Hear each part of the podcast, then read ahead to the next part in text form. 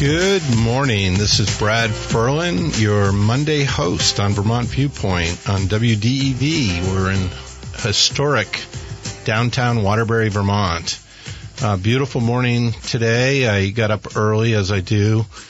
Got the sheep fed. Uh, we aren't we aren't lambing this year, so we're not graining. And when you don't grain the sheep, they are less apt to yell at you in the morning thinking they're getting grain. So when you go out with the hay and the water, they're pretty peaceful. And that was how my morning started. Had an interesting weekend. Uh, dug a hole in the ice in St. Albans Bay and uh, did a little plunge yesterday. I don't recommend that for everyone. But gets your uh, blood pressure going and your heart running, and uh, it's pretty exhilarating. I got in fully and then uh, got out quickly. So that was how uh, things went for my weekend. We have a great show uh, today. Um, my first guest is going to be Gregory Tatro. He's uh, representing Jenna's Promise this morning. We're going to be talking about uh, Jenna's Promise and an event that's coming up in a couple days. Then I have Natanya Vanderlaan from Wholeheart. We're going to talk about Valentine's Day and and uh, things like that. And then at 10, we have Dan Marlow. He's the longtime athletic director for Bellows Free Academy.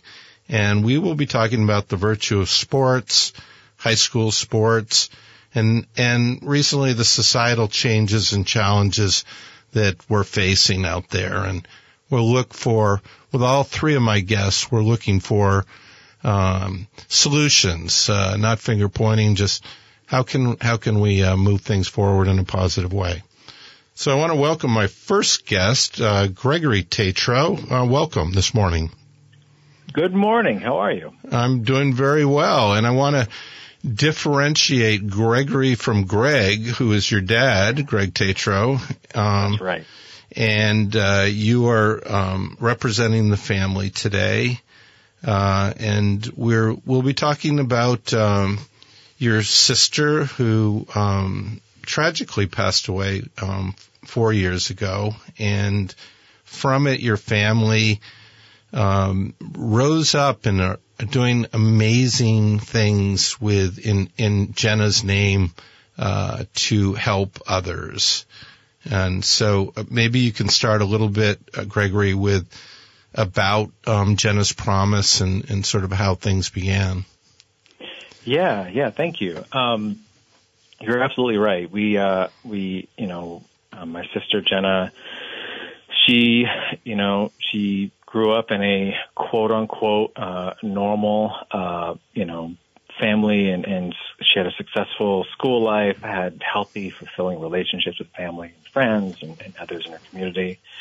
You know, her life really changed with the prescription of of opioids, which kind of led her down a spiraling path of substance use. You know, it was kind of at a, a time in, in high school where she was out and with friends and, you know, in, in Vermont, rural Vermont especially, you know, you go out, you, you party with friends and as she kind of went through high school and, and, and into more of the college age, you know, this, this cycle of, of, um, you know, substance use with these opioids really kind of took over a larger and larger part of her life.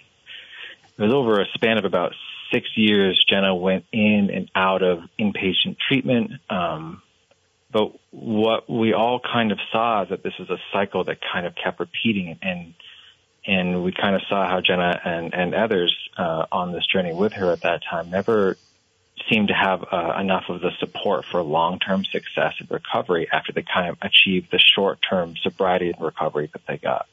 Um, and so you know, ultimately, Jenna had been doing really well. Um, she had uh, almost 60 days uh, in recovery, and then she um, relapsed, and that was the the final relapse that she had. And um, you know, we, we, lost her on the 15th in in two days back in 2019. Um, and before she passed away, she'd been talking about trying to help people, and she she kind of talked to my mother about how she wanted to spend her time um, helping other people with what uh, you know she was struggling with, and she said basically, "Mom, you know, when I get out, we're going to help people."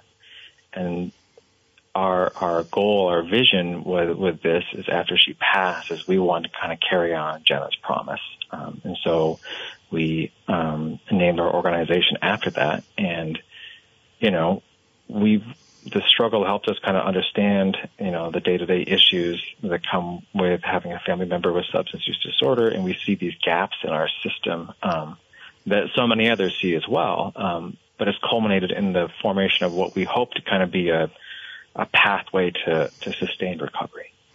Yeah, and thank you for bravely talking about this. I know that um, it, it never gets easy, I'm sure, and yeah on that though, it also sharing really brings this to light that there, there are, um, big problems out there with drugs, with fentanyl and like, but there is also ways to get help. Uh, I want to if they're callers, if you want to, um, listeners, if you want to call in, we're 802-244-1777.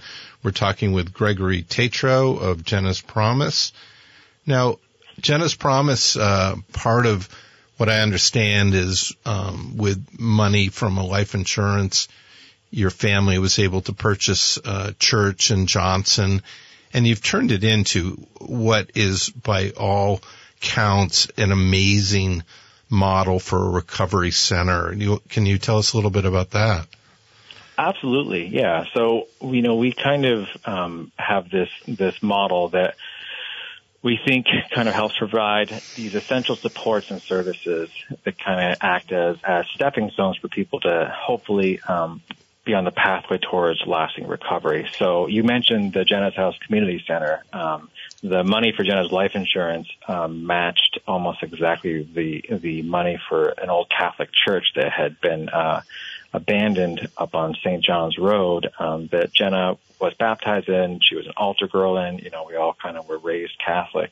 Um, and the idea behind that is that, you know, the upstairs is an event space. And we bring people in um, uh, from the community as well as people in recovery. So I might be in recovery, you might not be, the person next to us might be, and the person um, across the room from us might not be, but we're all together joining in something, um, whether it's a sledding party uh, on uh, Martin Luther King Day, as well as a, something a food drive for the food shelf um, to kind of help the community and bring the kids together on a day off. Whether it's a movie night, we had a Super Bowl party last night. Um, we're all kind of doing that together and it helps to break down the stigma of substance use, which is, is so pervasive in our culture. And it helps people who are in recovery to make connections again too. We've also partnered with the North Central Vermont Recovery Center, which is a separate organization, but a very, very close uh, friend and, and partner of ours. And they're using the bottom floor as the recovery center. So the things that we don't do at Jenna's Promise, um, like uh, recovery coaching. There's a parents in recovery program, which is just incredible. They have a health and wellness program. They offer free meals uh, to people um, every week um, and, and help with other things. For example, canning and gardening. Um, it's really incredible work in the downstairs that they're doing um, as well, and, and as part of our partnership. And then in the upstairs, like I said, we have these events, we have these things going on, like our open house. We also have um, the two other pillars of our, our model, which is recovery uh, residences, as Dad likes to say, a safe place to live. Um, and we're trying to bring people in who are usually fairly fresh in recovery uh, to a place so they're not going back to their old home, seeing their friends, and getting pulled back into that cycle. But instead, we're, we're kind of wrapping them in services and supports to kind of help with that process. And then um, the third aspect is workforce development. So we've actually kind of helped to create um, an on ramp for people to kind of get back into a career focus. So they start at JP's Promising Goods, which is a surplus goods store, um, and it's also something that the community can benefit from as well. Um, it's it's it's uh, discounted goods for people to kind of come in and buy, whether it's shampoo or a printer, uh, uh, scratch and dent appliances, and they're learning there. The residents, um, as they're kind of stepping into that program, they're learning to um, customer service, they're learning to help run the register, stocking shelves and then we have a roasting company and then a cafe that we partner with Tucson's with. Um, and that's a full functioning actual business in the, um, in the community as well. And so combined with that and offering these services to the community, we kind of have this really great feedback loop that we're really excited about. Yeah. And one of the things um, with talking with your parents over the years, one of the things that was significant was the stigma around addiction. And these workforce development pieces that you're talking about are having addicted people in recovery actually in the public eye and, and really humanizing them, which of course is proper and right. Uh, so it really seems like you're, you're bringing light to something that's been, um, quite a sort of a dark place in, in our recovery world. Yeah, yeah. It's something that, you know, we've kind of stumbled into some of these ideas and some of these were planned, but, you know, back in the day during the Depression, Franklin Roosevelt uh, talked about how each state at, at a certain point of time was like a laboratory for democracy to see what worked um, in helping to kind of combat the Great Depression back before he became um, president. And I kind of view this as a similar thing where we're this laboratory for a, a different pathway um, for people in recovery. Because if you're looking at the data, you're looking at the overdoses and the deaths, you know, things are not going in the direction that we want. And so sometimes we can't always uh, find that answer immediately, but we're doing our best to kind of help create an answer and to be a model that others could potentially replicate across the state or across the country um, as we're trying to kind of um, figure out this this different way of looking at things.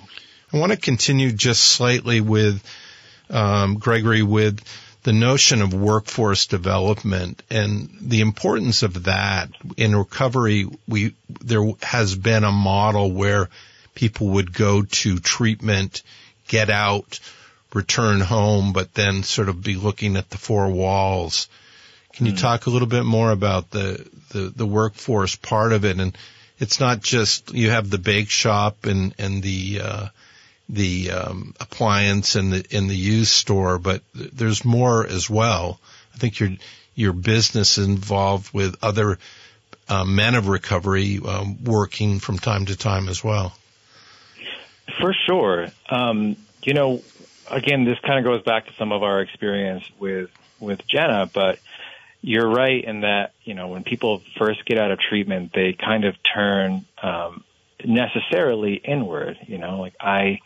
I got Lyme disease a few years back, and you know when I was not well, I wasn't thinking about you know a job or, or all of those things when I was when I was very sick. And people who are getting into treatment and just getting out, they are necessarily focused inward. As their recovery begins to progress a little bit, though, um, you know, there's this aspect of, of people that we see um, working in our program who are they want to get out and start doing something as well. And so, with our workforce development program, we we do start, you know, um, we do start soft. You know, we we start, you know. Uh, with some some progressive work experiences over time, the number of hours can increase, and they're tailored um, as possible um, to uh, career goals or the attainment of experiences, of references. We help with with uh, the interviewing process, and we're helping to kind of fill in the gaps of the resume um, as well. My sister, you know, she she was in recovery, and after a period of time, she went and interviewed um, at a local business. And as she walked out of uh, the the um, place of employment, someone kind of whispered, "You know, we'll never hire her. She's a druggie." And that stuck with her. There was that stigmatizing moment where she was considered to be some other um, as, as far as a potential person to kind of come in and work. And so, by kind of creating these, what they're called, their social enterprises, you know, um, they're helping to kind of make this a safe place to work, as Dad likes to say. Um, yeah, and, what wonderful um, to distinguish the addiction from the the soul, the person. And and you're doing just that as well on Wednesday. Um, you have an event honoring Jenna and her promise. Uh, it's Wednesday, February 15th. Uh, wh- what's going on with that?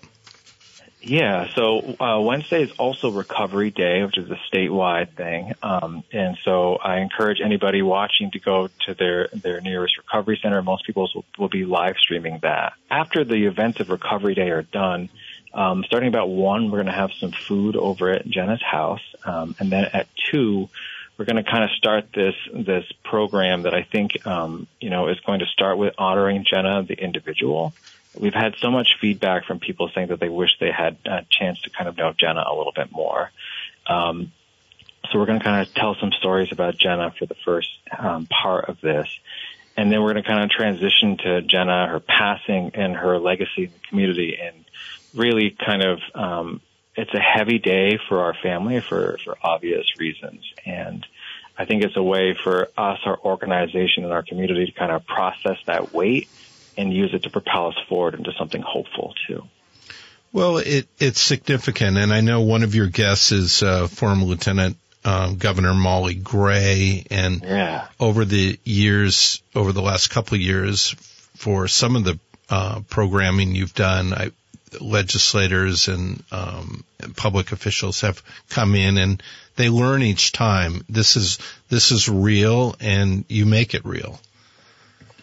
Absolutely, yeah. And, and Molly Gray has been uh, somebody who has has visited multiple times, um, has been engaged with with our employees, with the program. For us, it's not about left or right. It is about, you know, I think that, that substance use disorder and the larger, especially opioid crisis is something that should be nonpartisan. You know, we all want to see this get better in our state. And so we open our doors to, to, uh, anybody who's looking to kind of learn a little bit more, engage with policy, and talk about um, the the things that are really helpful in in um, our program, as well as what could potentially be helpful for um, uh, policymakers who are kind of at the table as far as making laws and decisions um, for our state as well. And, and so she'll be. Yeah, it's also an education process about a model that's working. And we talked earlier about how, you know, some typical recovery is just treatment and home, but you you are putting together this very dynamic. In fact, I understood that you had um, judicial in, you know, a month or so ago, and and judges are looking at how they sentence, um, you know, rather than incarceration, they could they can find uh, treatment. Absolutely, yes. Um, you know, we we do work with um, a lot of people who are getting out of incarceration and um, helping to kind of give them supports as well. Um, you know, oftentimes people with very specific backgrounds, um, you know, they, they clearly would, would benefit from the wraparound services offered in our housing program. And then, you know, we kind of help with, with the back end of, of getting people kind of back in, and, um, participating members of society, of, of, you know, being a citizen. And so ultimately, you know, people who are incarcerated, you know, it, it does cost the state um, a lot of money, and obviously there's a lot of good that's done um, as far as people when they when they get out that, that some of these programs line up, and we feel like our program also can help people with with the housing, with workforce development, and kind of help get people on their feet as they re-enter society if they have a background in substance use. Great. We uh, have a caller, John from Moretown. I want to invite you onto the show. Yeah. Um, good morning. Uh, we know Greg um, only too well. Um, our son uh, died of addiction uh, a couple years ago. Um, so I radically admire he and his wife, who's a real powerhouse. Um, one thing I wanted to say is um, don't kid yourselves. The hospitals, I'm not going to say any names, they are very, have been disrespectful of addicts. Uh, our son was really badly abused at two different hospitals. Just you know, he was an addict and rah, rah, rah, and it abuses the family. Um, it was very painful for my wife, the fr- surviving son. So the medical field also has a ways to go, learning about addiction. Um, uh, otherwise, uh, Jenna's Promise is great. Our son's all of his music gear. He was a really great musician we donated to their music room, and I hope it's helping people recover. Um, but again, our hearts are so with uh, Jenna's Promise and the work they do. They're they're unbelievable. So thank you, Greg. Well, thank you so much, John, and, thanks for for uh, you know your your support. And I'm so sorry for your loss. Um, yeah, we've we've experienced you know some some struggles uh, in, in the ER back in the day. You know, I think we have uh, our our close allies um, and, and partners who are often in the ER have um, at times experienced things that have been less than ideal, but um, I've been I've been um, hopeful in, in hearing about uh, a lot of people are beginning to make efforts the last couple of years um, you know, almost from the, the grassroots to kind of learn and identify and work with people um, in this situation. And it, it, can be tough and it can be challenging for sure. Um, but I think part of the reason for why this is is happening and this change is I'm hearing about is happening is that so many of us are affected by this. You know, almost everybody knows somebody or they they've lost somebody close to them, whether it's a friend, a family member um, and when those those wounds are inflicted on our souls, you know, we can't help but look at people um, as they're suffering a little bit differently. I think too. Yeah, well, thank you for that call, and and we are sorry for your loss, and and uh, it is always a learning process and education um, with with any of the entities that we work with. Gregory, the event's on Wednesday. Is is it open to the public? Can people reach out to you if they want to participate? How does that work? Please do. Yes, it's absolutely open to the public. Um, I think that we'll we'll open our doors at two, like you said. If people want to come a little earlier, we'll be starting right at two. And if people want to reach out, um, they can email me uh, at gregory at jennaspromise.org um, or dial me uh, directly at 802 324 1098. Would love to answer any questions or help facilitate that. It'll be at 117 St. John's Road in Johnson, Vermont at the Old Church. Yeah, it's an amazing facility, and uh, Johnson, Vermont has quite a bit of recovery. We we have uh, there is um, Teen Challenge, a Teen Adult Challenge um, is in your community. They um, have workers that go with you. Um, I, re- I really want to thank you again, Gregory, for being on the show this morning, for your bravery, for the good that you do, and, and really ultimately for saving lives. Um, we appreciate all of that. Well, thank you so much for the chance to talk about this, and um, appreciate the, the opportunity.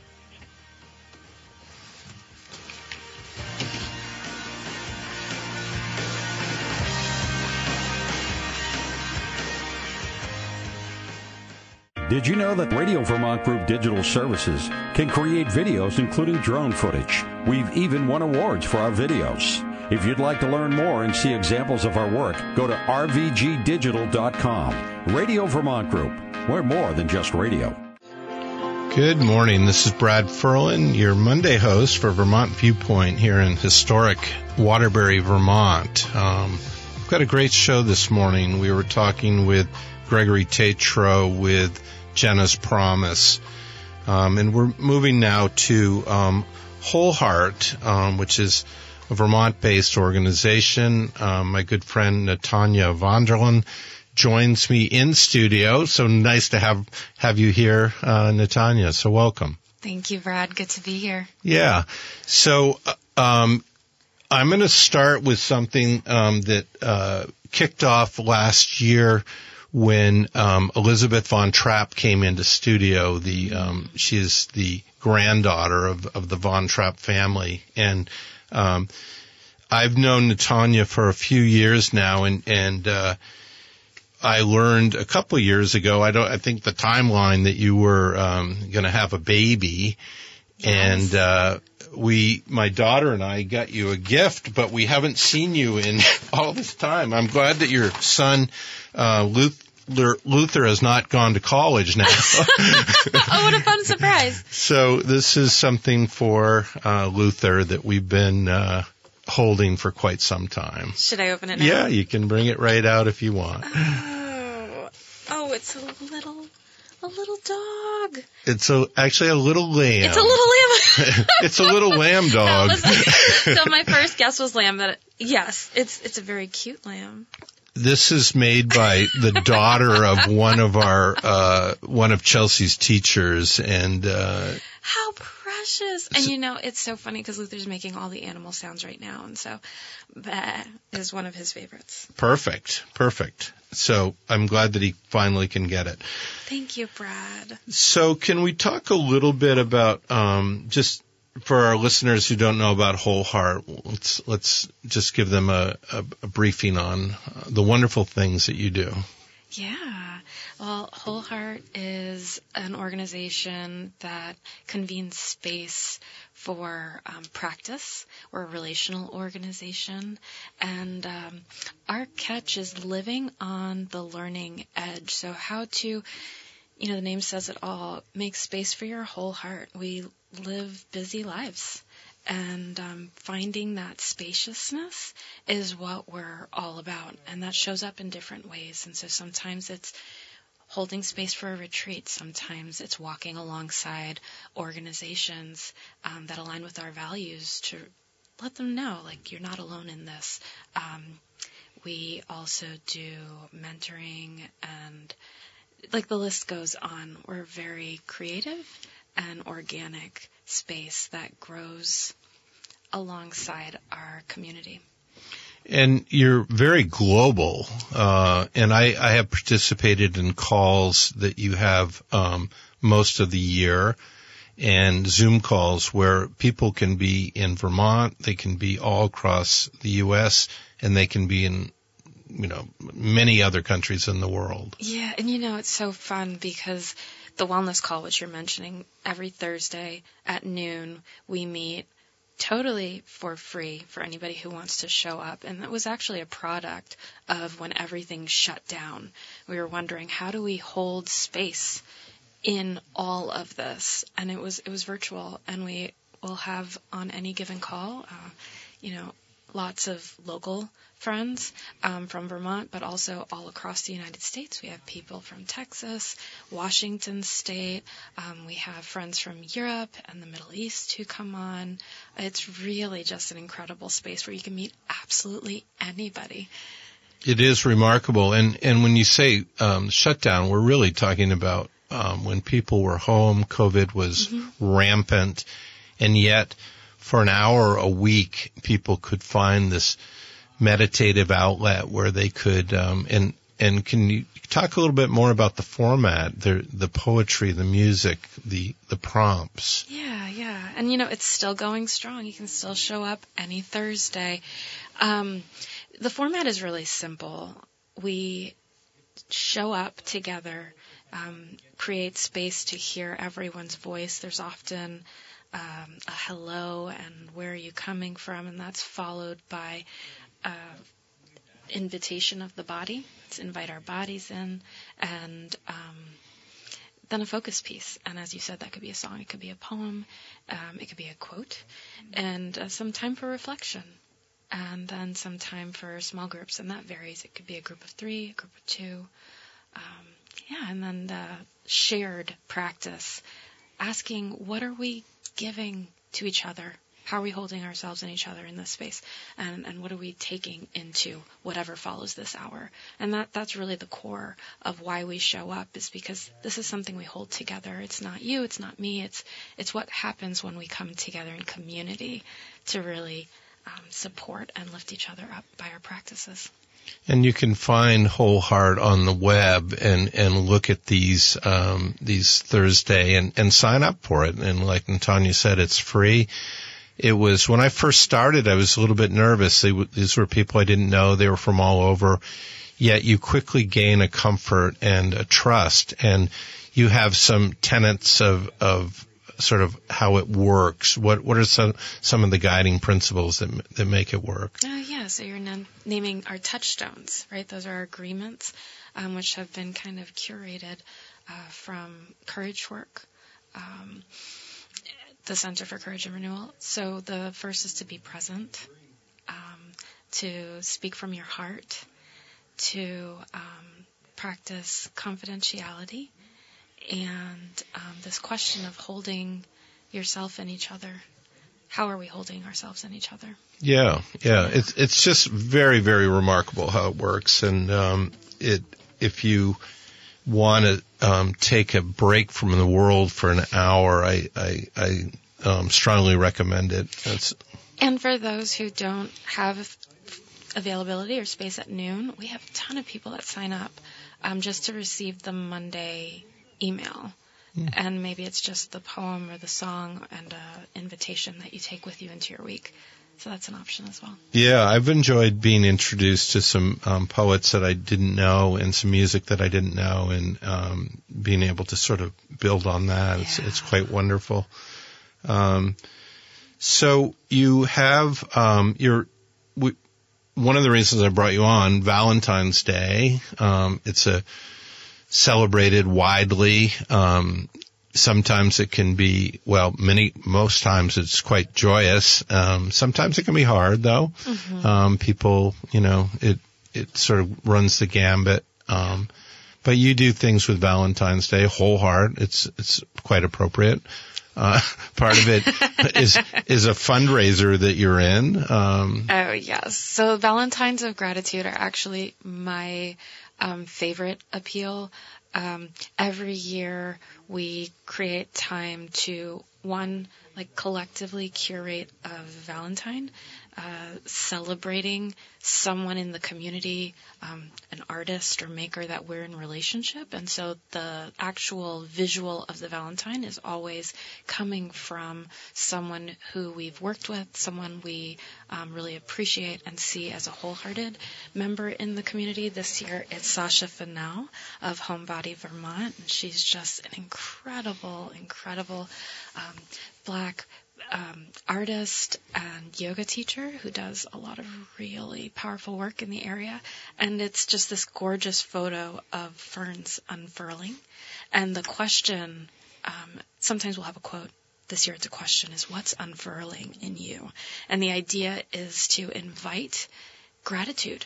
Is there someone in the world you're grateful for? Is there, um, someone who's really um, touched your heart, or you just like to say, hey, thanks for being there. And uh, people sign up for either kits. Um, for $25, you can ask us to send a Valentine to someone for you.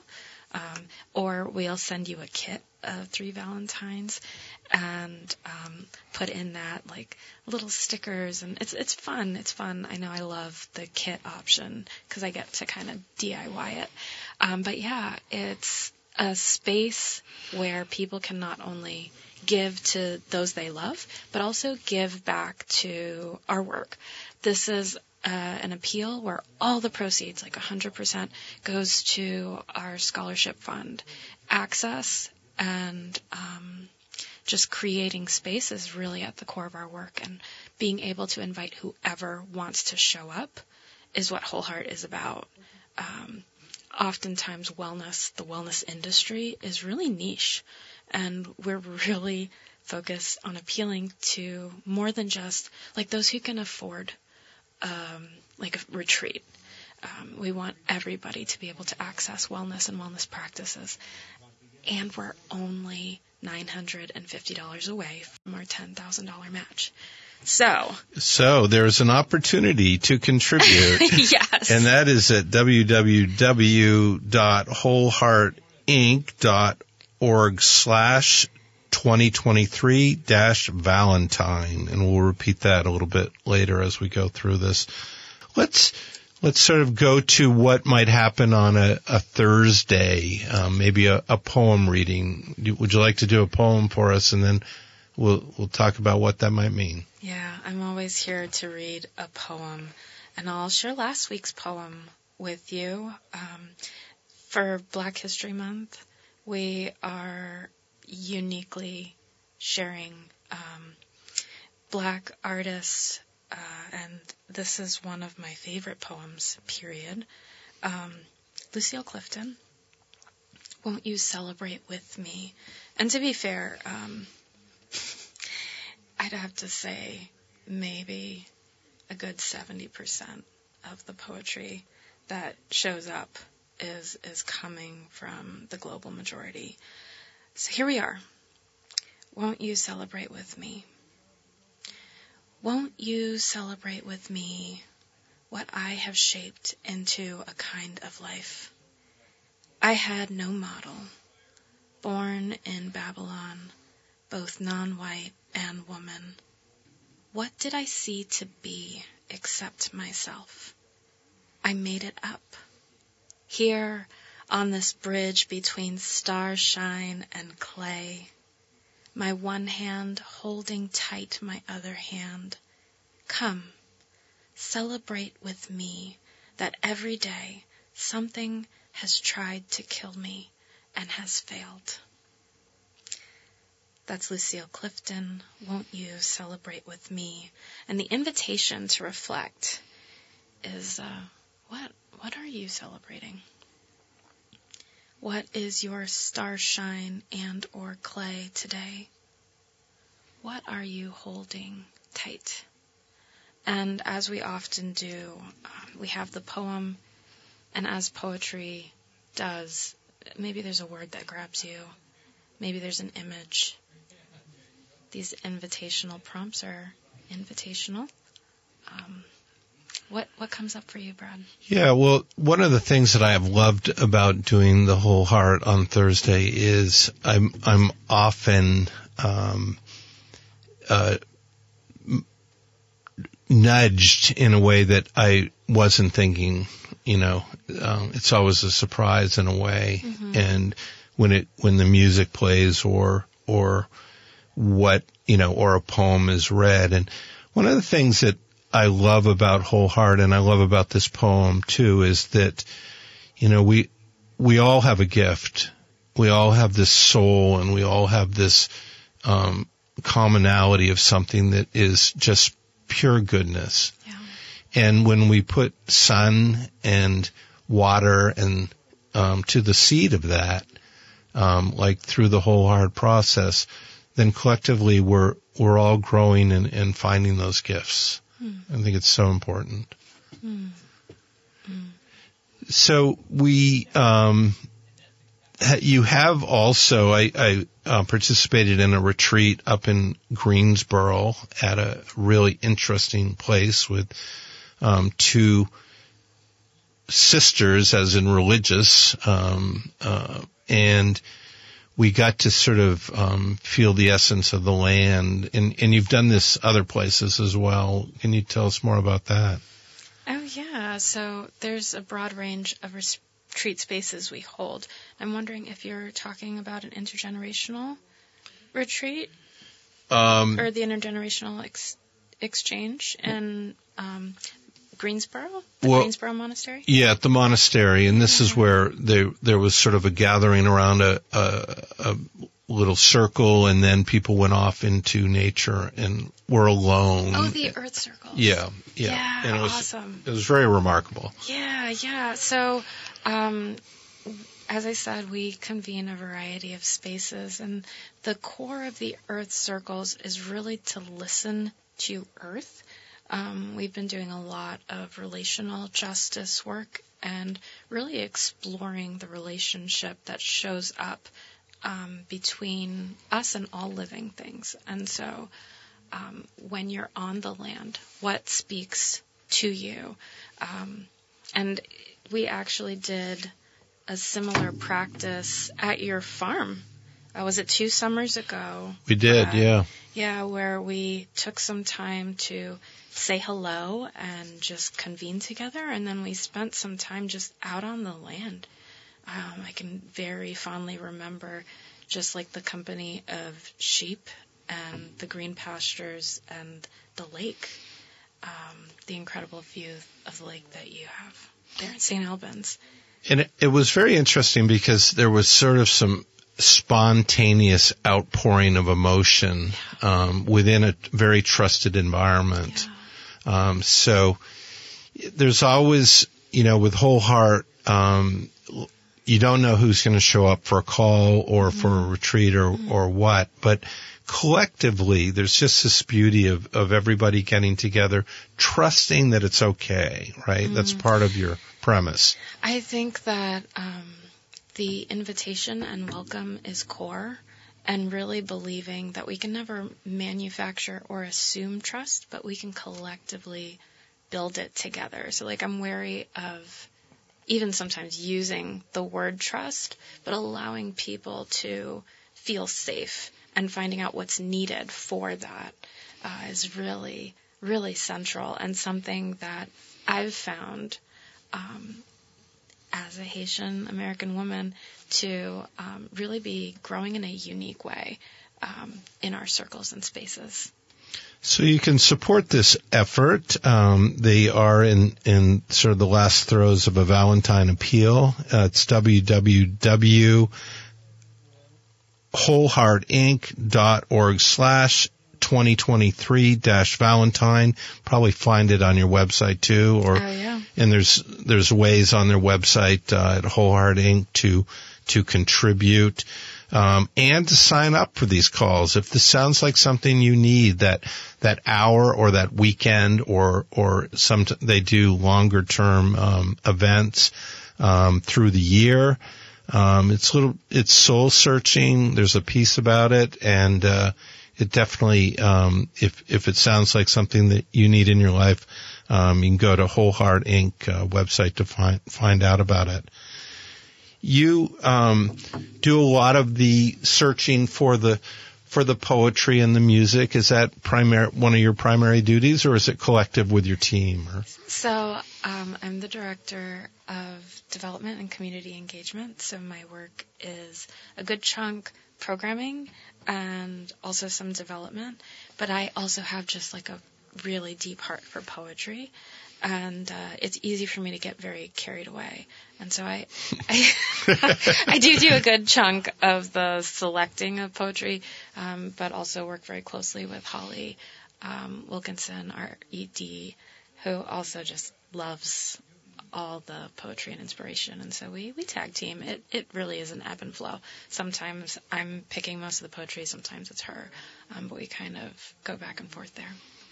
We have two minutes. Uh, do you have a very favorite poem, very favorite poet? I know the one that you read is up there. Are there others that speak to your heart? Oh, wow. Um, there are so many others that speak to my heart. Um, but a pairing that I've really been enjoying are um, James Crews and Danusha Laméris um, who have been holding a space called Poetry of Resilience. Um, just throwing out all the names today, um, but their their anthologies and poems are often focused around hope and kindness, and really have rocked me in powerful ways. Also, uh, another Vermont local, Julie Cadwallader Staub, is one of my favorite poets and a friend that I would um, definitely recommend. And your heart opened up a little bit more. A little bit more is an understatement. Um, you and your husband had a baby, Luther. Yeah. Um, and um, so, being a mom, we got one minute. Oh.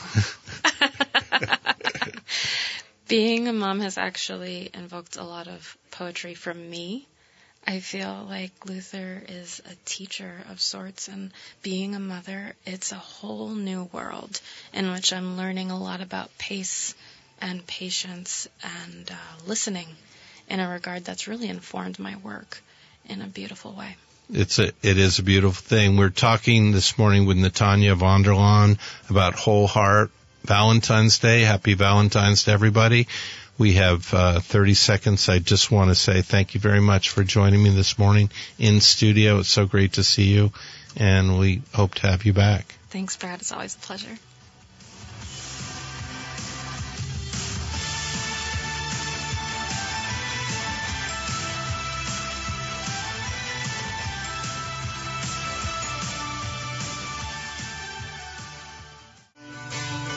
Good morning. It's Brad Ferland, your Monday host of Vermont Viewpoint here in historic Waterbury, Vermont on WDEV.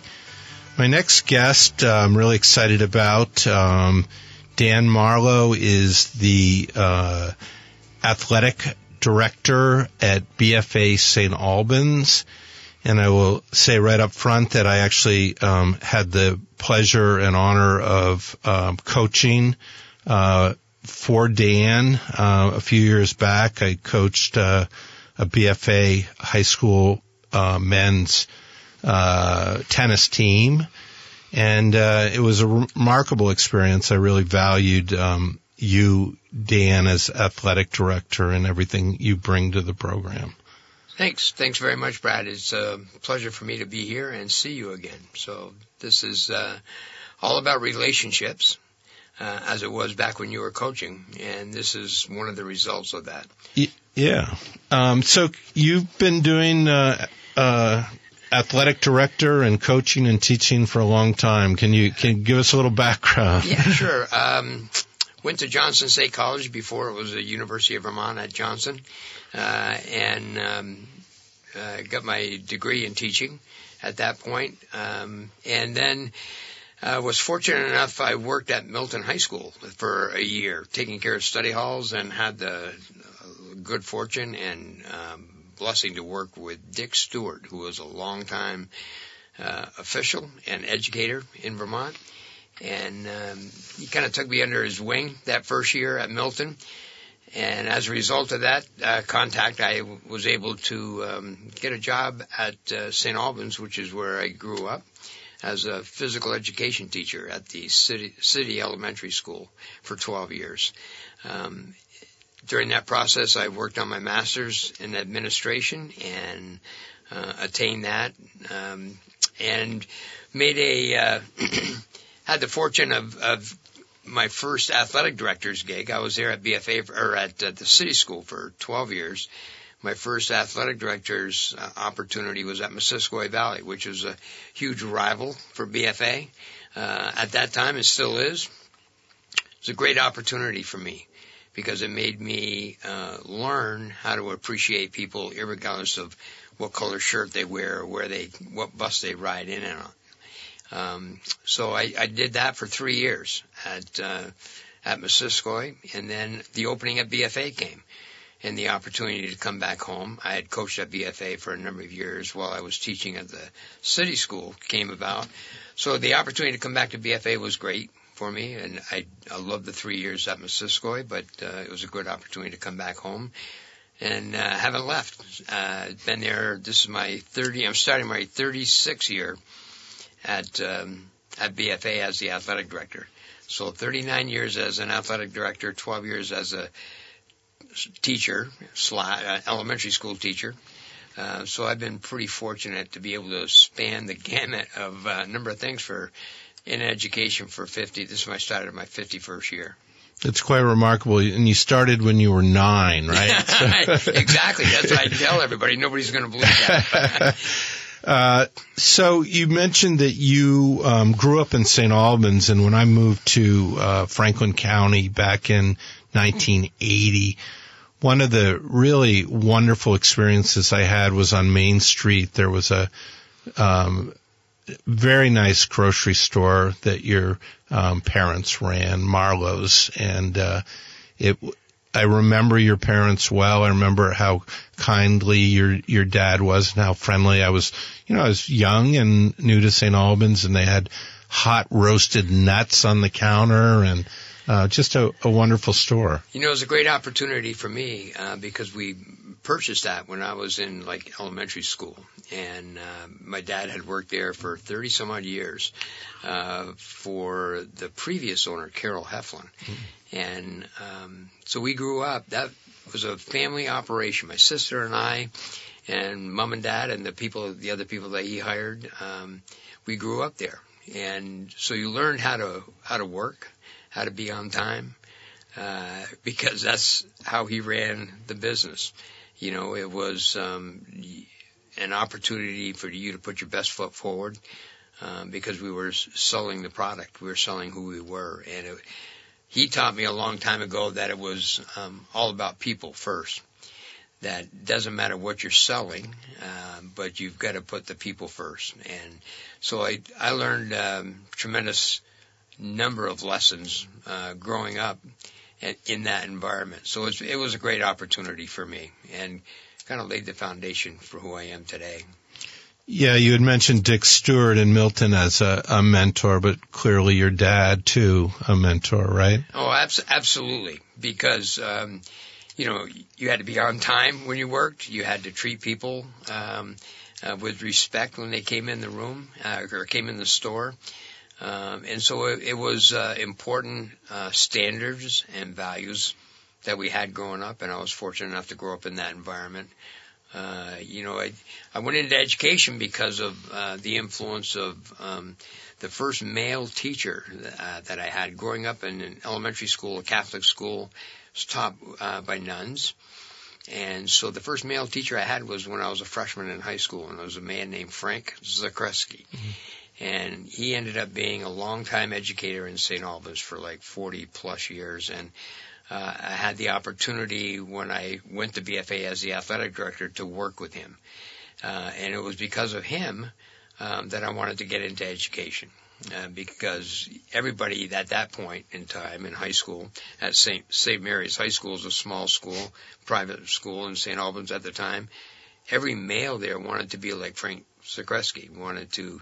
He was a basketball coach, a baseball coach, and a social studies teacher, and so everybody wanted to be like him.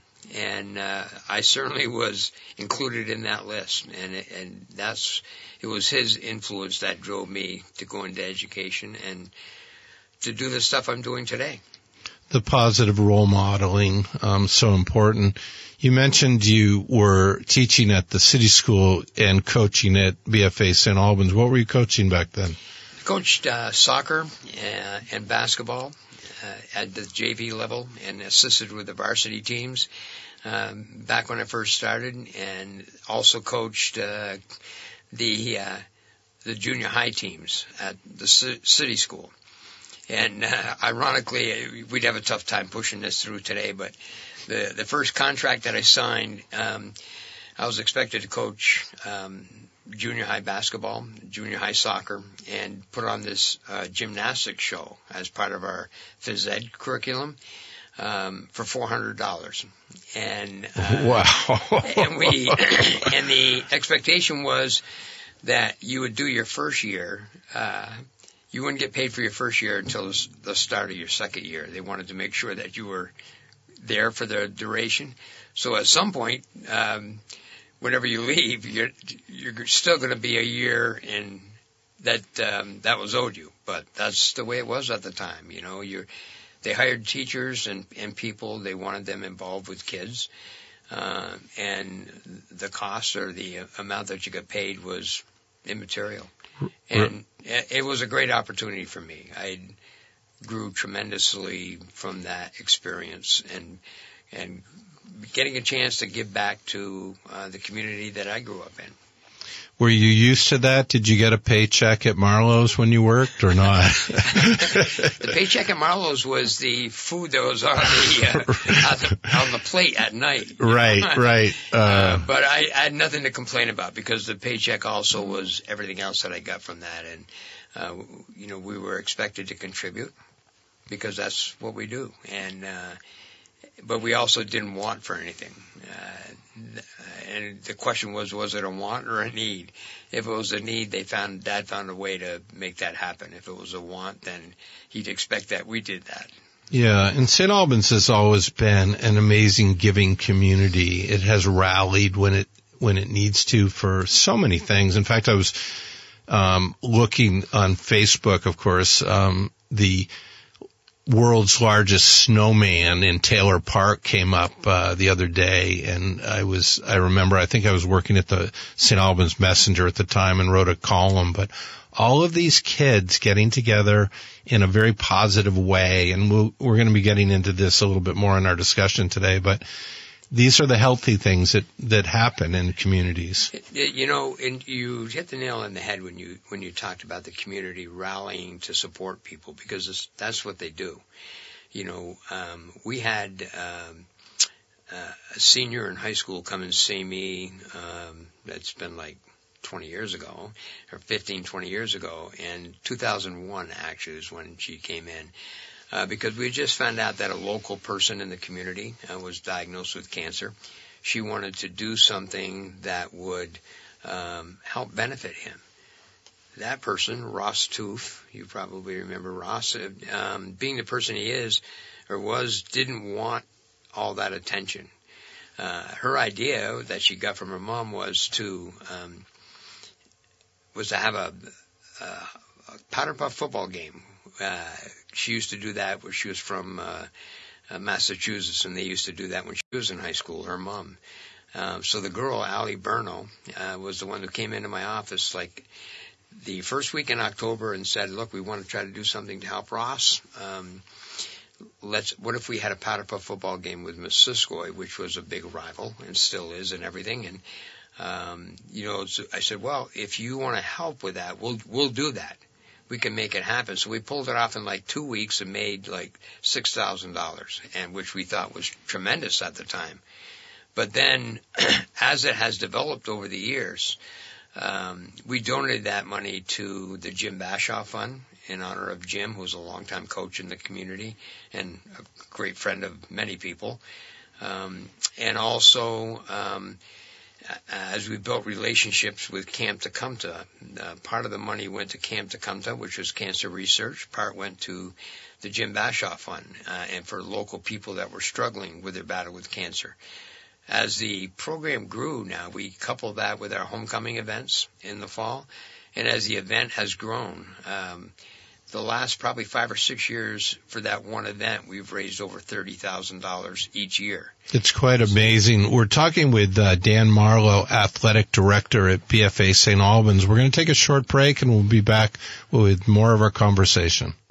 In decades past, you opened a business, hung out your shingle, and the customers came. Today, hanging out your shingle means creating an engaging website.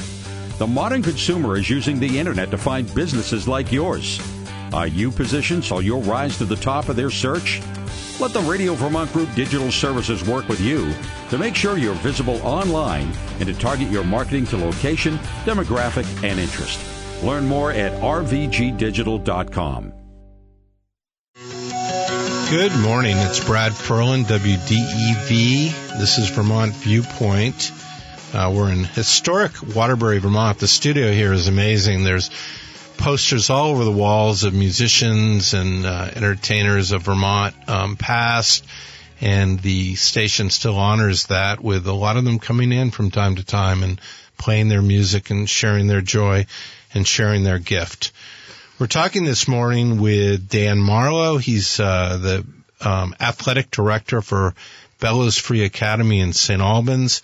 Has been been doing it as long as most people can remember. I, I don't, you know, you're you are um, an icon at the school, well respected, um, of course.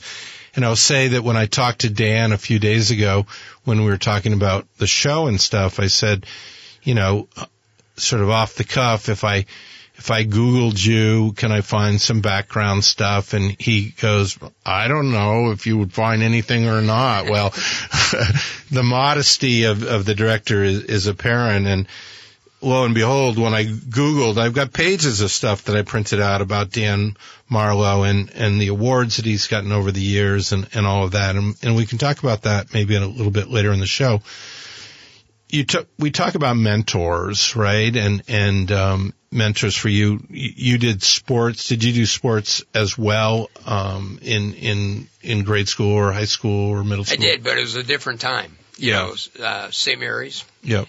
elementary school and high school up until our senior year when we moved to Central Catholic, which is now an elementary school in its own entity, uh, St. Albans Town Educational Center, as you come off the interstate ramp. But at the time, um, that became uh, the high school of choice uh, for kids leaving St. Mary's. Um, so we had the parochial education all the way up through our junior year. Um, so the the landscape and the facilities and the opportunities were a lot different then than they are now. I mean, we are really, really fortunate um, with everything, every aspect. The support that we get from the community is unbelievable. And that's true of every community because it, takes a lot of people to, to make something happen positive in your community. And, and you know, our athletic programs are the, uh, the face of our community, can be. And, and, you know, we'll talk later about that can be good or it can be bad depending upon what, what goes on. And we've been really fortunate. Uh, our community really cares about people, uh, as we alluded to with the, the Powder Puff football game and how that has rallied. We've been doing it for over 21 years and we've raised hundreds of thousands of dollars in the last six or seven years for one event. Uh, it's been over thirty thousand dollars a year for the last six years, and so it's um, it's a great oppor- great way for the community to um, get together and uh, take care of people who are struggling um, with the effects of cancer because it affects everybody. And um, people are not afraid to step forward, and, and we're very fortunate in that regard. Yeah, you had mentioned uh, Jim Bashaw, who um, passed away from cancer, a, a beloved um, teacher at the high school. And I'm reminded, um, really, years back, or, or, for a long time, BFA was a private institution actually, and then only became public, you know, a, a couple within the last couple decades. But there was always the camaraderie of your colleagues, right? You were you were your own community of support within the building. It's been um, that's a tremendous experience. You know, when I first went to BFA, it was still private at or semi-private at that time, right. uh, because it was the only high school in St. Albans um, for all the kids there. Because the Central Catholic um, closed, or the um, after about three years in operation because they couldn't uh, maintain the financial responsibilities. The church couldn't. So all of the kids that went were went through St. Mary's and then went to Central Catholic, then went to BFA. So BFA had to embrace everybody. So which was probably one of the best things that happened because it gave everybody an opportunity to the same facilities and and experiences together, regardless of what size school they were in. Um, and yeah, it's been a, um, a very close knit uh, faculty when when we first started, um, and has maintained that. You still got uh, people tend to stay there a long time. Not just myself, but people tend to stay there, um, which I think is a reflection of um, the s- satisfaction they have of of working there. Yeah, you've seen a lot of headmasters over the years, uh, a lot of husband and wife teams as well, teaching different subjects, but uh, definitely part of the community together, which is remarkable. Yeah, it it's, it was a, a real family atmosphere, um, and uh, it encouraged people to come and teach here. You're right. There, you know, whether you're talking about the Boswicks uh, or the Davisons, uh, there was a lot of people I could name that doesn't mean anybody out here in the audience knows, but it's like that in every school. Uh, every school has their their own uh, niche and uh, uh, system of people in their community that help support them, and we're certainly fortunate to have the people that we've had support us for the last number of years. So, decades ago now, I can't believe, of course, my gray hair has been with me for about 30 years, so it's hard to tell my age. Um, two benefactors, um, if that's the way to say it, Collins and Perley, two, two local Franklin County uh, community people, uh, collectively put up $3 million to build a facility, the Collins Perley Sports Complex. How did that change the dynamics of sports for, for you and for the community? Well, for for everybody, for the kids in the community, it was a tremendous impact. Um, both of those people um, passed away within years of each other and had the same lawyer, John Cassane. Yeah. And um, he, uh, through his um, encouragement, uh, they wanted to come up with a facility that would benefit kids in Franklin County and upgrade the facilities that they had. And, you know, now we have a tremendous 55 acre uh, lot with soccer field, football field, stadium, baseball, softball, uh, lacrosse. Uh, and this, because of the facility, the number of sports has grown tremendously in the last few years. Uh, obviously, um, everybody thinks of St. Albans first and foremost thinks of hockey, but there's a whole other gamut of things that are going on now as a result of their contributions. Um, and it's made it, uh, we're very fortunate. Our community is very fortunate because uh, the school was was gifted. BFA was gifted to the community, and then uh, they expanded. It was landlocked, and they expanded uh, when they took over what used to be a hospital.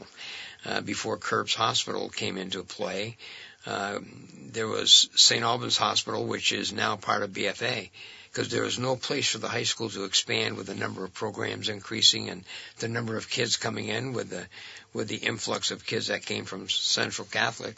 There was no place to expand. So they took the existing, what was a hospital after it had been closed for a number of years, renovated that and turned it into what is now BFA. BFA spans the two buildings with a connector that was built a couple of years ago. Uh, and completed uh, to keep kids safe. Uh, because at any point during the day, we could have six, seven hundred kids passing from one building to the next. Now the weather was not the issue because uh, they could all handle that. The, the issue was, can we keep them safe when they're all out there in the connector between the two buildings? So we built an enclosed connector, uh, a walkway, so to speak, which now connects those two buildings. The only real, the athletic event that we host, still host at the high school is in the gymnasium, uh, but everything else is at the complex. And we're fortunate. I mean, we're a mile away uh, from the complex, and we've got this 55 acre uh, multi-field, multiple indoor facility with indoor tennis court and the hockey rink, uh, an aerobics room. Our our fitness program has exploded uh, for the community, and I and I think that if the two people that uh, that fronted that money initially could see looking down the road now, if they're looking down on us and could see the facility and how that has impacted uh, the entire community, uh, both for exercise and for athletic programs, uh, because we now have the space and the time to be able to do that. Before that, we were the hockey rink was at Coop Field. There was events going on at Hard'ack, so it was kind of spread out all over St. Albans. And so when teams came to play, they weren't quite sure where they were going. So at times, they certainly were the Coop Field and and the, the hockey community that joined together, sim, similar situation as a complex, and and built the the hockey program and built Coop Field. Um, and then we were fortunate to have a, the stepping stone to that was to go to the complex, and now we've got beautiful indoor facility there which hosts not only athletic events and exercise opportunities, but also community events that go on at the same time. Um, and that's where we hold our graduation, which is uh, in the tennis court area, and it's a wonderful spot for graduation when we can't hold it outside.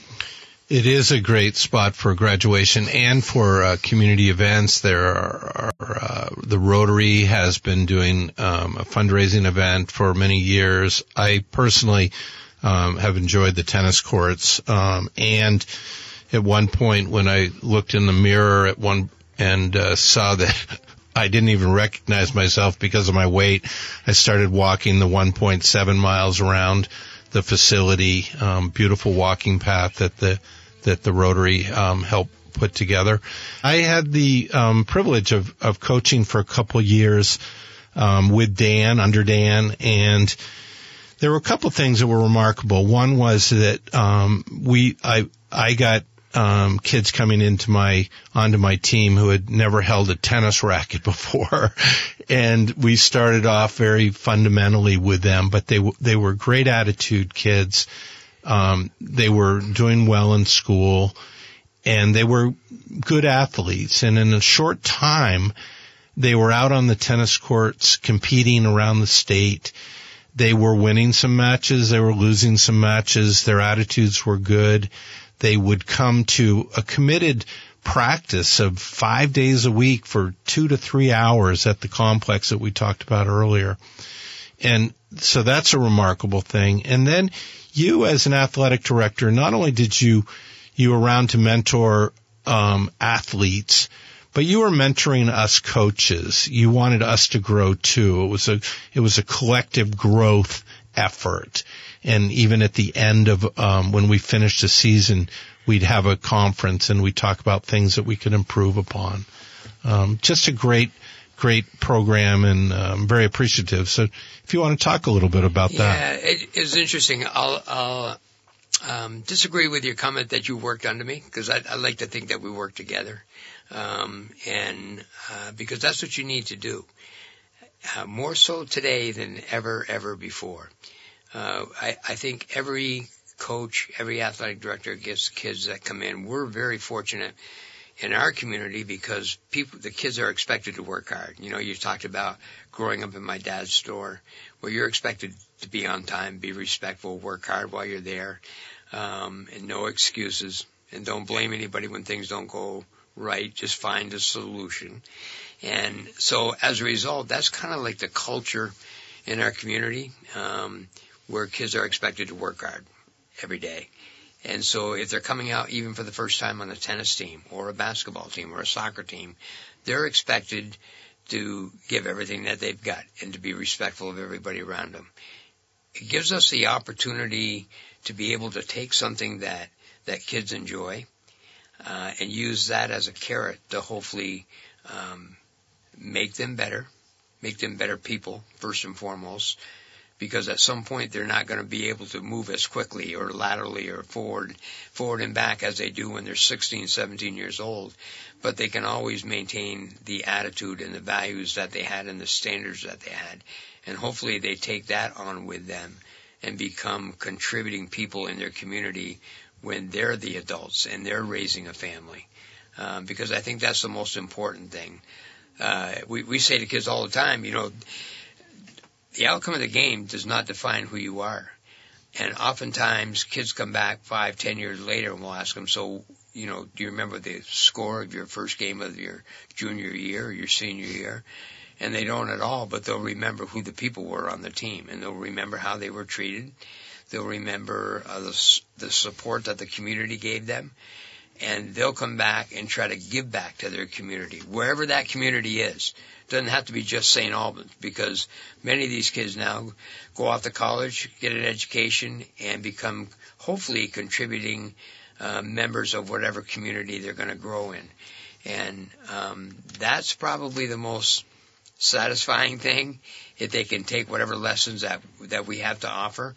But it's a mutual thing we learn and uh, we teach with the kids and the coaches every day. And it's the best gig to be in, to be honest with you. Yeah, and there was a lot of prep to coach. We you had us um, taking um, courses in first aid and uh, in all sorts of things um, just before the season even started. There was you you really equipped us well to to handle any situation. The um, earlier today, one of my guests was Gregory Tatro, Jenna's Promise, and there's a world out there right now with with a lot of drugs um, and addictions and stuff. And let's talk about the importance of sports. And I and I had mentioned that you know when I had kids um, coming in for um, two to three hours per afternoon, or even six in the morning sometimes, which was remarkable that they show up, and it was even more remarkable that I would show up. Um, what it's it's giving them something healthy. Um, so the importance of sports is is pretty broad, right? Yeah, there's lots of opportunities to learn. All of us, um, we learn every day on uh, how to communicate with people uh, when things aren't going well. Uh, because those are skills that you're going to have to use later on as you grow older and become an adult and start raising your own family. Um, and it's it's a great tool because it's so attractive and and and attracts so much attention from everybody, from the news media.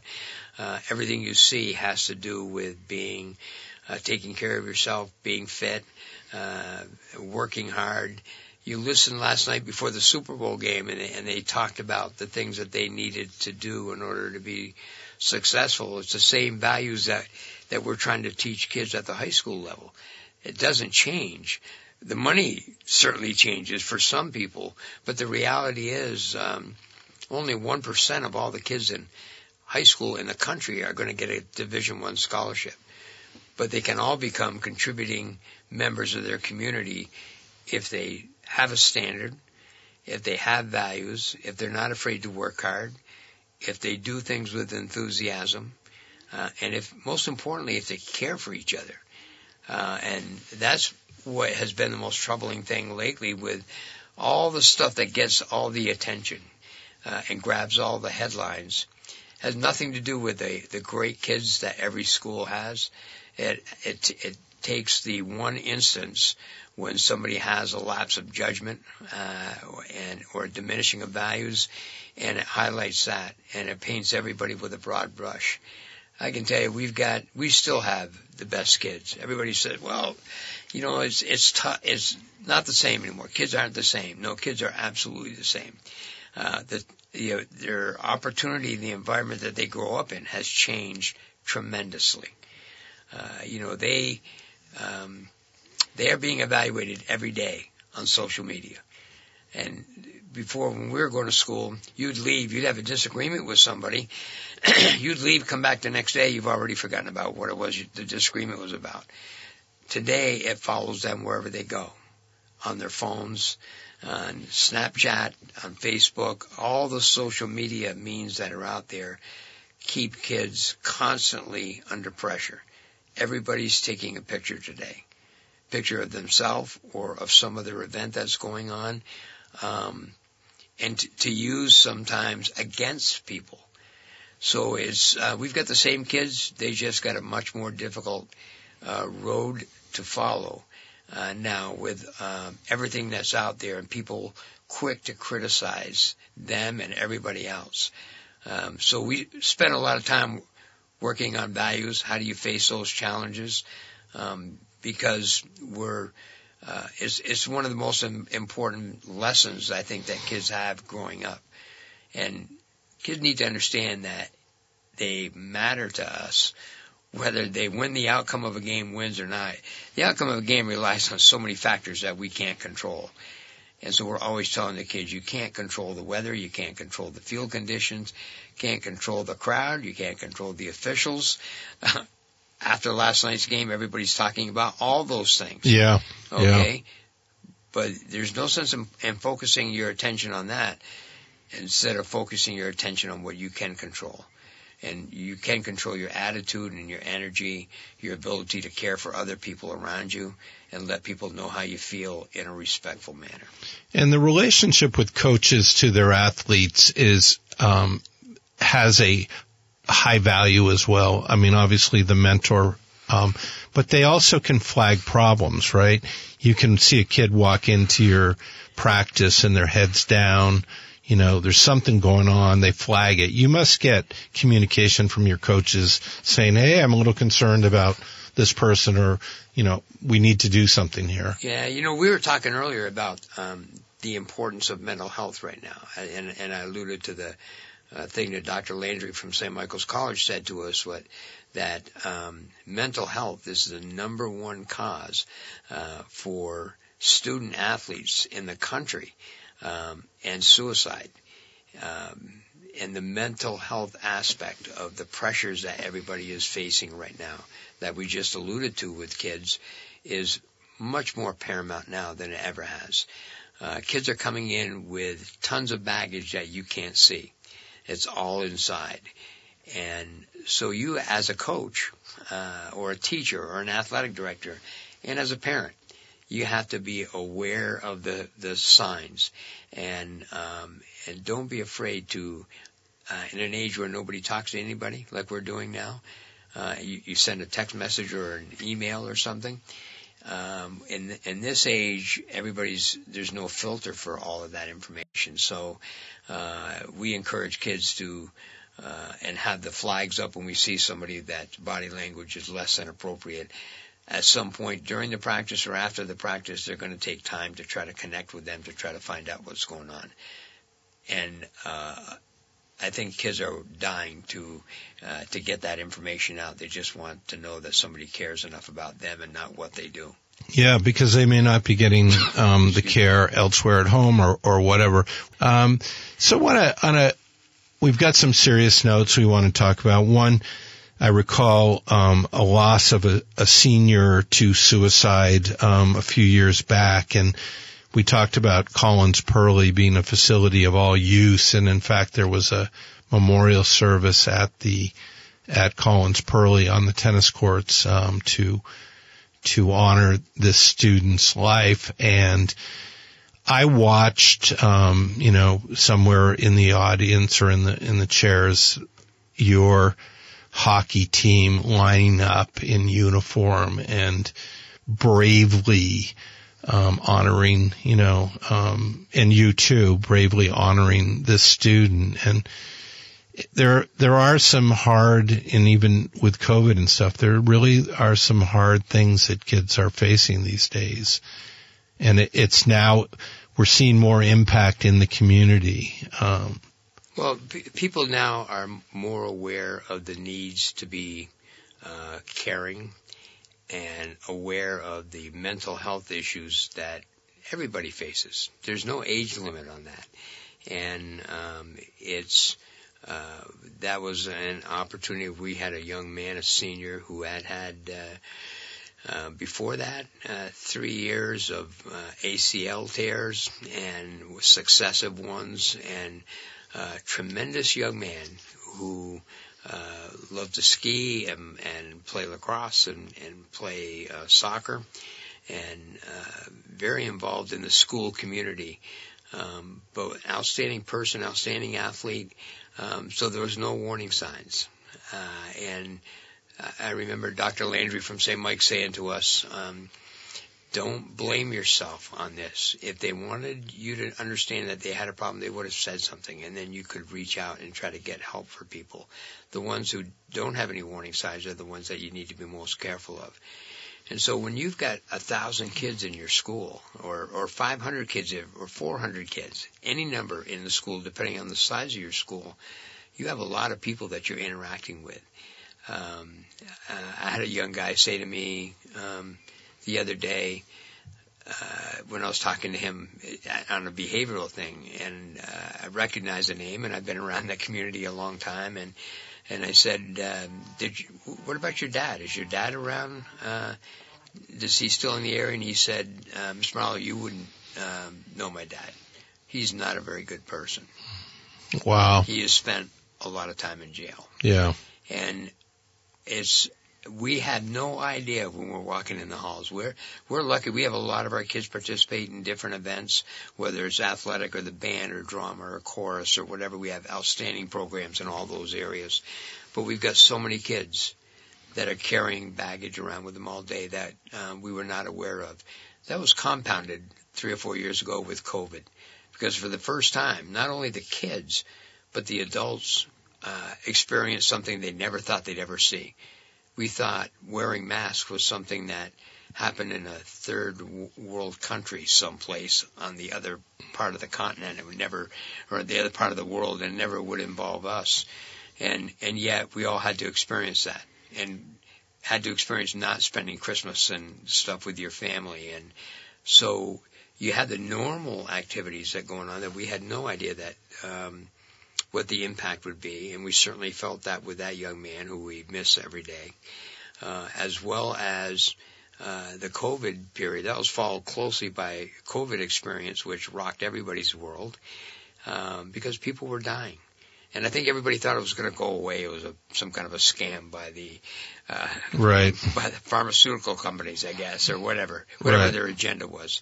Um, but the reality was people were dying. So we've got um, lately in the news. There's been dysfunction in sports events across the state, and I don't know if we have to sort of label any particular one, but we need some guidance on this. What you know, where where do you think we should be taking this? What are we learning from it, and how can we make it better? Yeah, if if we're not um, planning uh, to prepare, we're going to end up planning to fail. And the preparation's got to come from everybody: um, parents, uh, school teachers, and administrators, uh, coaches, uh, people in the community. Um, and step back and uh, take a look at how fortunate we are to have the things we are and to be surrounded by the people that we're surrounded by. You know, people say to me sometimes, "How are you going to do this uh, this job?" And uh, I think Kobe Bryant said it best before he died in his car in his plane accident. Was somebody said to him, "Well, what advice would you give somebody uh, and he said, find something that you love to do. Do what you love to do. If you do that, you'll never work a day in your life. Um, and that's how I feel. And I, I think we need to take a step backwards and take a look at our values and our standards. Take a look at um, caring for people, uh, reaching out for people. If you notice somebody's having a bad day, try to find out what's causing that so you can support them because we have no idea where this is going to come from. And everybody thinks now that, uh, you know, the admission to a game gives them the right to say or do whatever they want to do. Um, and to vent their frustration. There is tremendous anxiety built up with everybody now.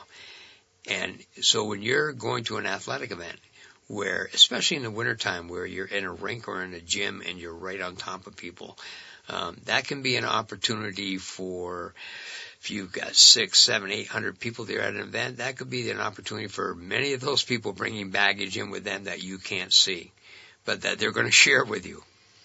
And uh, you know, I don't think we're we're not building rocket ships here. All we simply need to do is to have a plan, have a dream as to where we want to go, uh, work hard at supporting people, we have to learn to get back to being there for people. We're not um, we're not competing against everybody all the time. Yeah, we compete in a game, but it's a game, and um, it's nothing more important than that. And that person that you're hollering at, that player that that you're hollering at from the stands, is somebody's kid, son or daughter, and the interactions that occur when all of the comments come flying out and you hear everything. And you're constantly on guard to make sure that everybody uh, is okay. Everybody, including your athletes, but also the team you're competing against. And it's quite a juggling act. And when it doesn't work is when it explodes. And then everybody says, well, what's wrong with everybody today? Well, what's wrong is that they just got to step back a little bit and not forget about uh, caring, loving people, and serving people, and making sure that you're there for them. Because long after all, all the games are over with, that's what people are going to remember. And we got to do a better job of doing that. And that means everybody. And it's not um, the majority in, in a lot of cases. It, it can be very isolated incidents of, of anger that sort of just kind of evolves quickly. And are the coaches talking with the kids a lot about this now? And are the is there communication to parents? How are, how are these? How are we making this better? Yeah, you, you remember the parent. We'd have parent meetings before each season. Uh, we talk about the roles that everybody has. You know, there's really four roles. You're a uh, an athlete, uh, a coach, an official, or a spectator but you can only be one of them. Most of the people uh, in that are there at the games are have either outlived their uh, eligibility uh, because they graduated a long time ago, um, or their ability to play. So be a good spectator, but let the kids play. They don't have to be walked through every step on the on the floor and trying to relive your life through them. Let them play the game athletics is the best opportunity to take risks uh, because the results most times are not fatal, fatal or final. Where you can take a risk, and if you make a mistake, it's not like driving a car under the influence, and then you uh, could hurt yourself or somebody else. There are mistakes that go on in a game, and how are you going to respond, and how are you going to get up when things don't go your way? And those are the great lessons that kids learn, and that coaches spend time teaching kids. Um, but we've got to work together with the spectators and the officials uh, and the players and the coaches work together to create an environment where um, you're allowed to fail and not be successful. Yeah, so we're we've got one minute, um, Dan, and I so appreciate you being on the show today. Um, you talked about um, coaching, you know, and, and being athletic director for a long time, I know you teach spinning classes and you keep fit and you have been a tremendous leader in, in the community. There's work to be done on, um, the behavior, but it's really about valuing sports, right, for the benefit of, of the community. We talked about that and cheerleading, not not taking it to levels that you know we we just don't want uh, we don't want to have to do. You know, we had we had we hosted a dance competition with seven schools that came into BFA on Saturday, and it was a tremendous experience where everybody was supporting each other. All right. Well, thank you very much for being on the show, and we look forward to talking with you again. Thank you very much, Brad.